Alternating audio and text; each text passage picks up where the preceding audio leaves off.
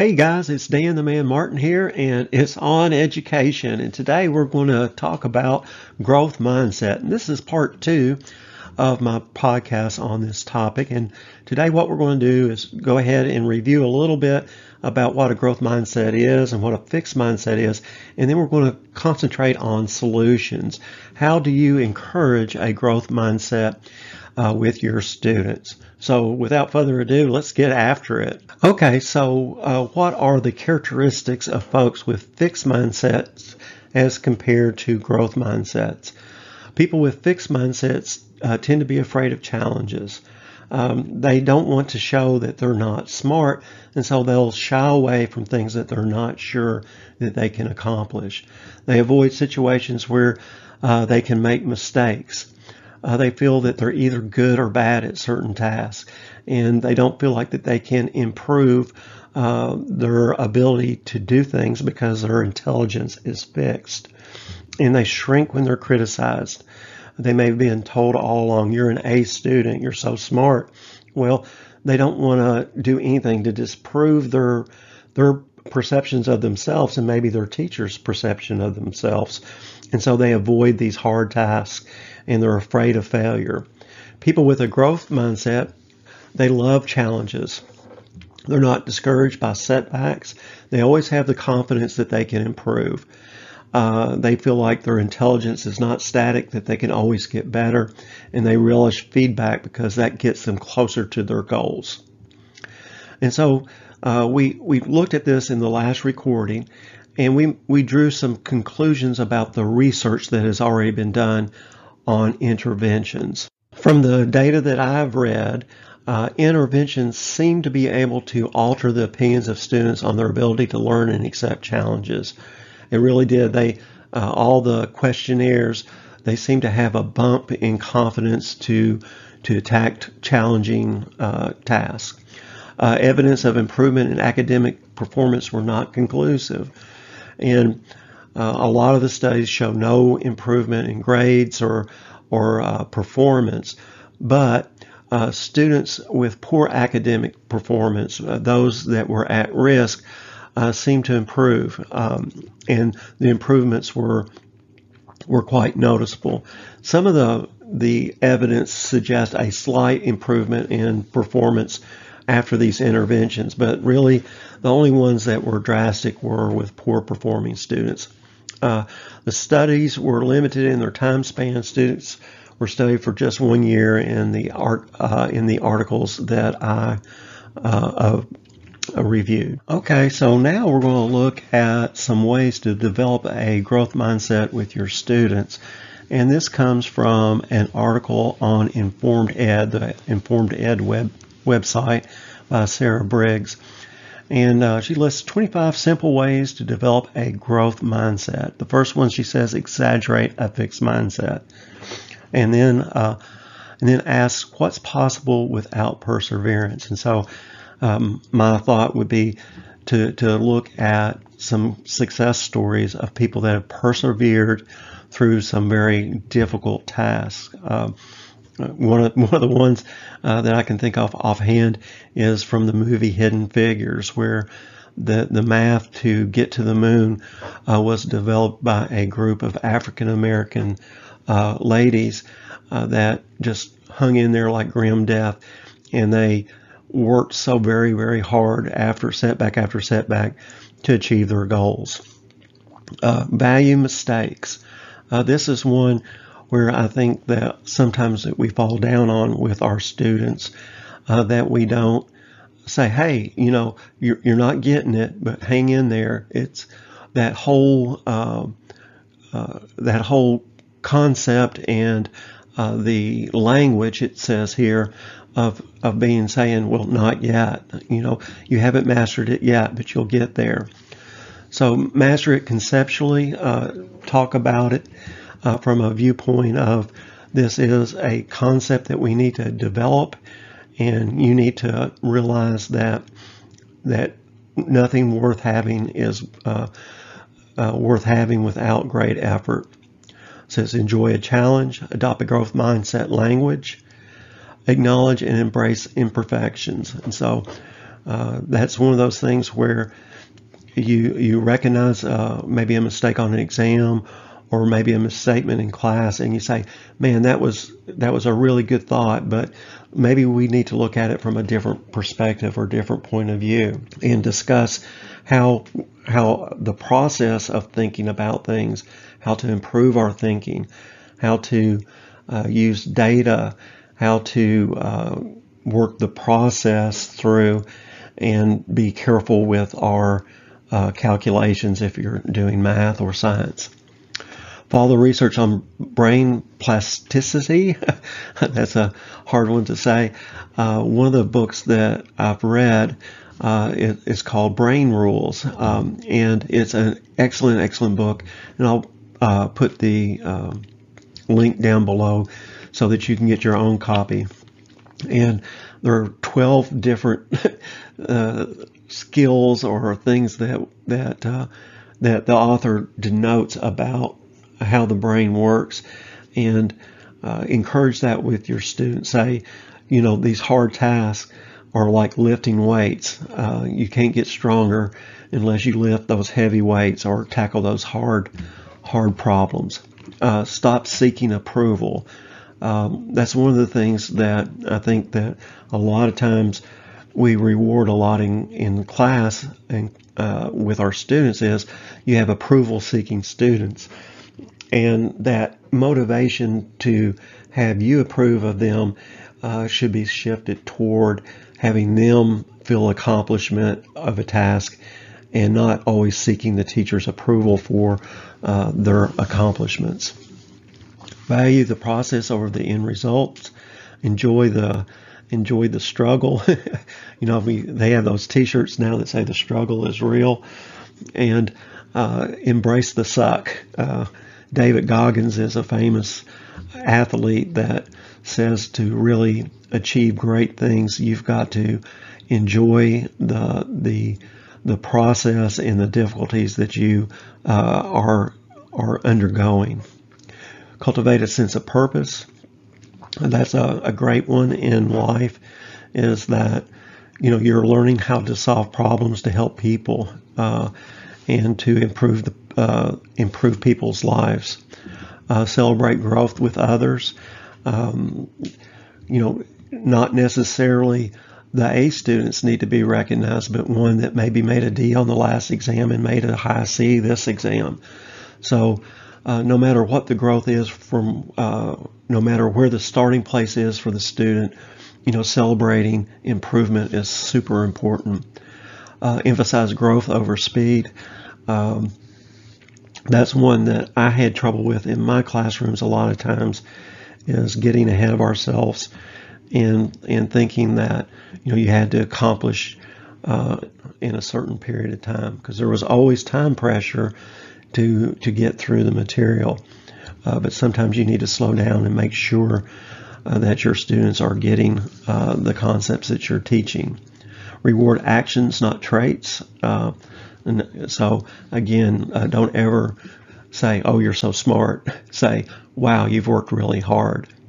And uh, within that, redefine the word genius. And so, native intelligence isn't always sufficient. It takes great effort to uh, accomplish great uh, great goals. Okay, so uh, again, uh, we're continuing on with the 25 simple ways. Uh, portray criticism as positive. So you know, uh, work the problem, not the not the obstacle. I guess I could say.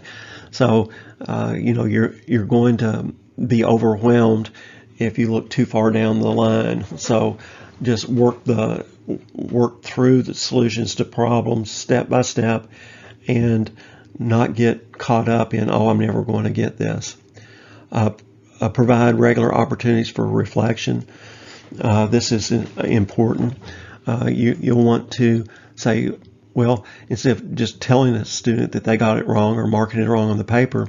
Uh, you might ask the student, well, what process did you use to come up with that answer? And a lot of times, uh, that process of reflecting on on how solutions were obtained, it's great. Uh, also, you know, how much did you study before the exam, and And did you study in a quiet environment?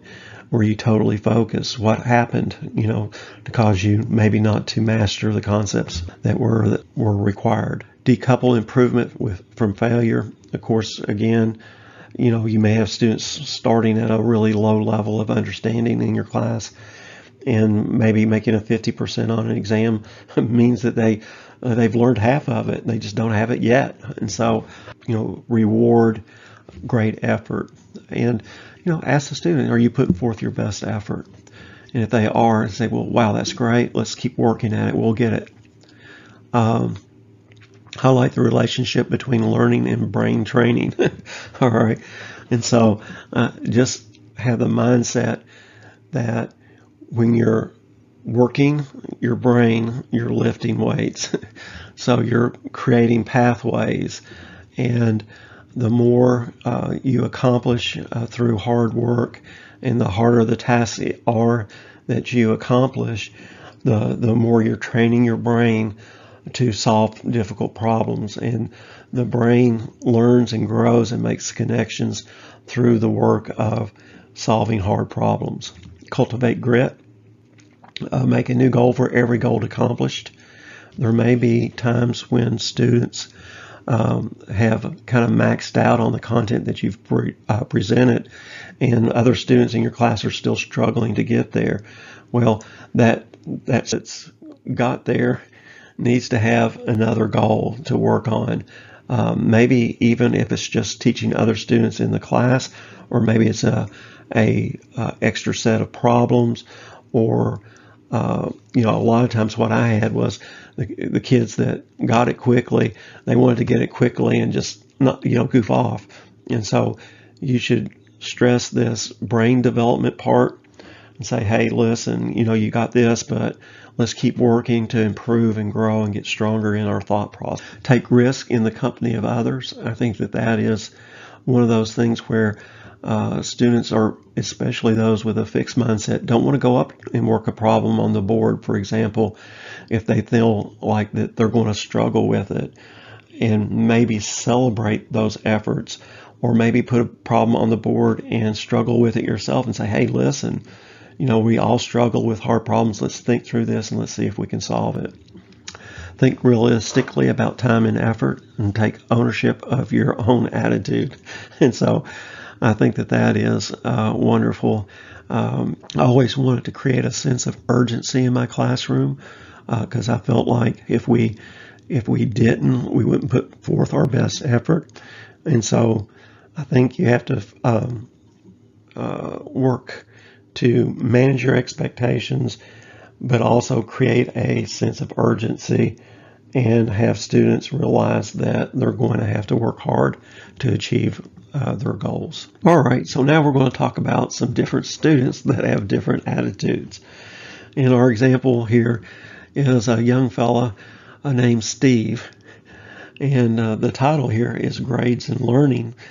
And Steve is sitting at a desk with his hand on his forehead and looking quite bored. so, this is Steve. He is bored. Steve should have taken the honors or pre AP course. He didn't because he was afraid.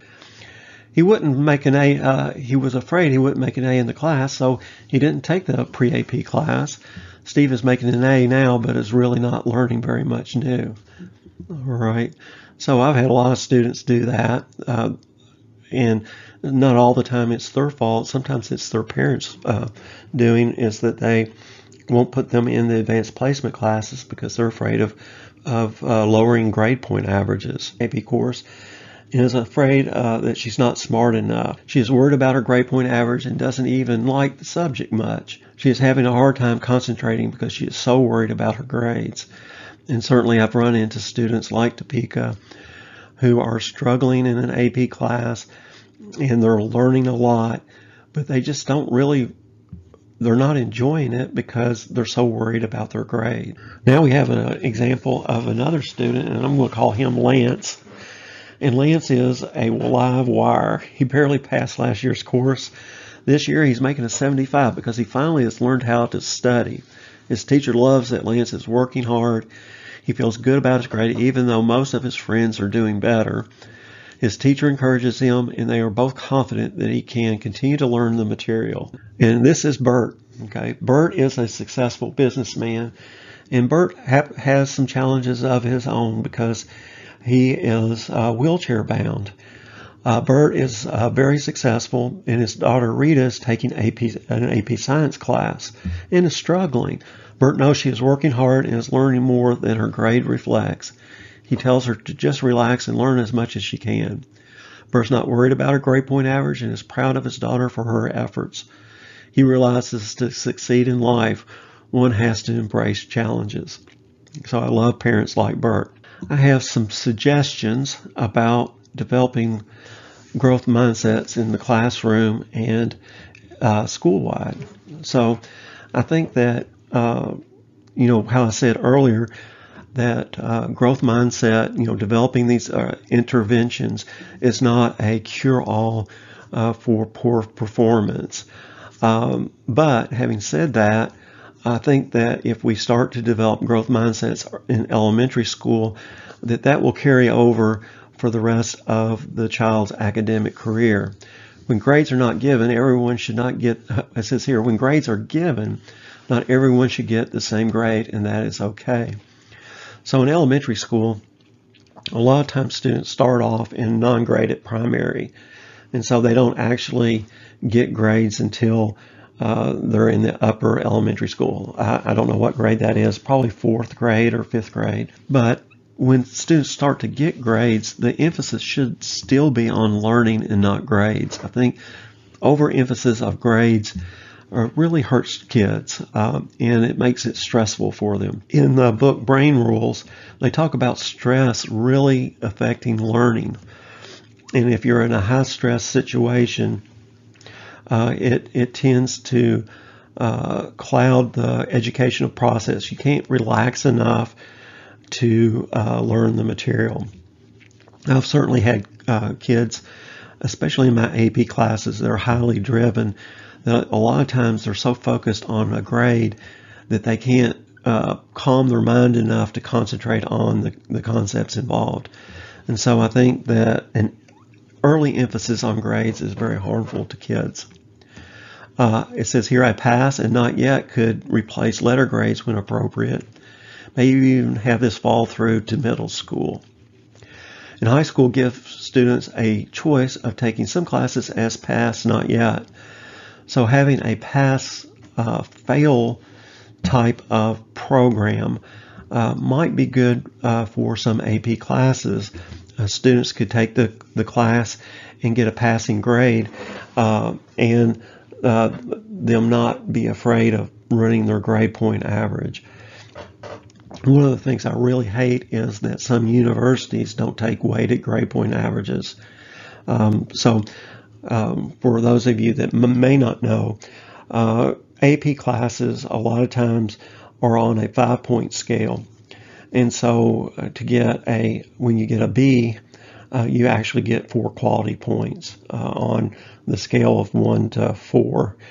In A, you would get a five. And so you can have a grade point average above four in a weighted system.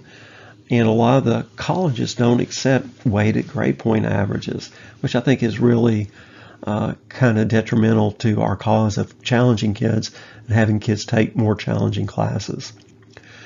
Uh, have uh, an assignment based on pass not yet letter grade scale, students can accomplish a certain number of essential units, then choices are given from a list of more challenging material. The essential units must be completed with a level of mastery to complete the class, then advanced concepts can be mastered for additional letter grades. And so you could take a class and and say, you know, you can take it pass fail graded and so the student would take the class, and the first part of the class, they would master the essential concepts that are involved in the class. And then toward the end of the class, you know, as, as soon as they get that accomplished, then they can work on a graded course in which they could master more advanced concepts and get that four or five designation for a for a B or an A.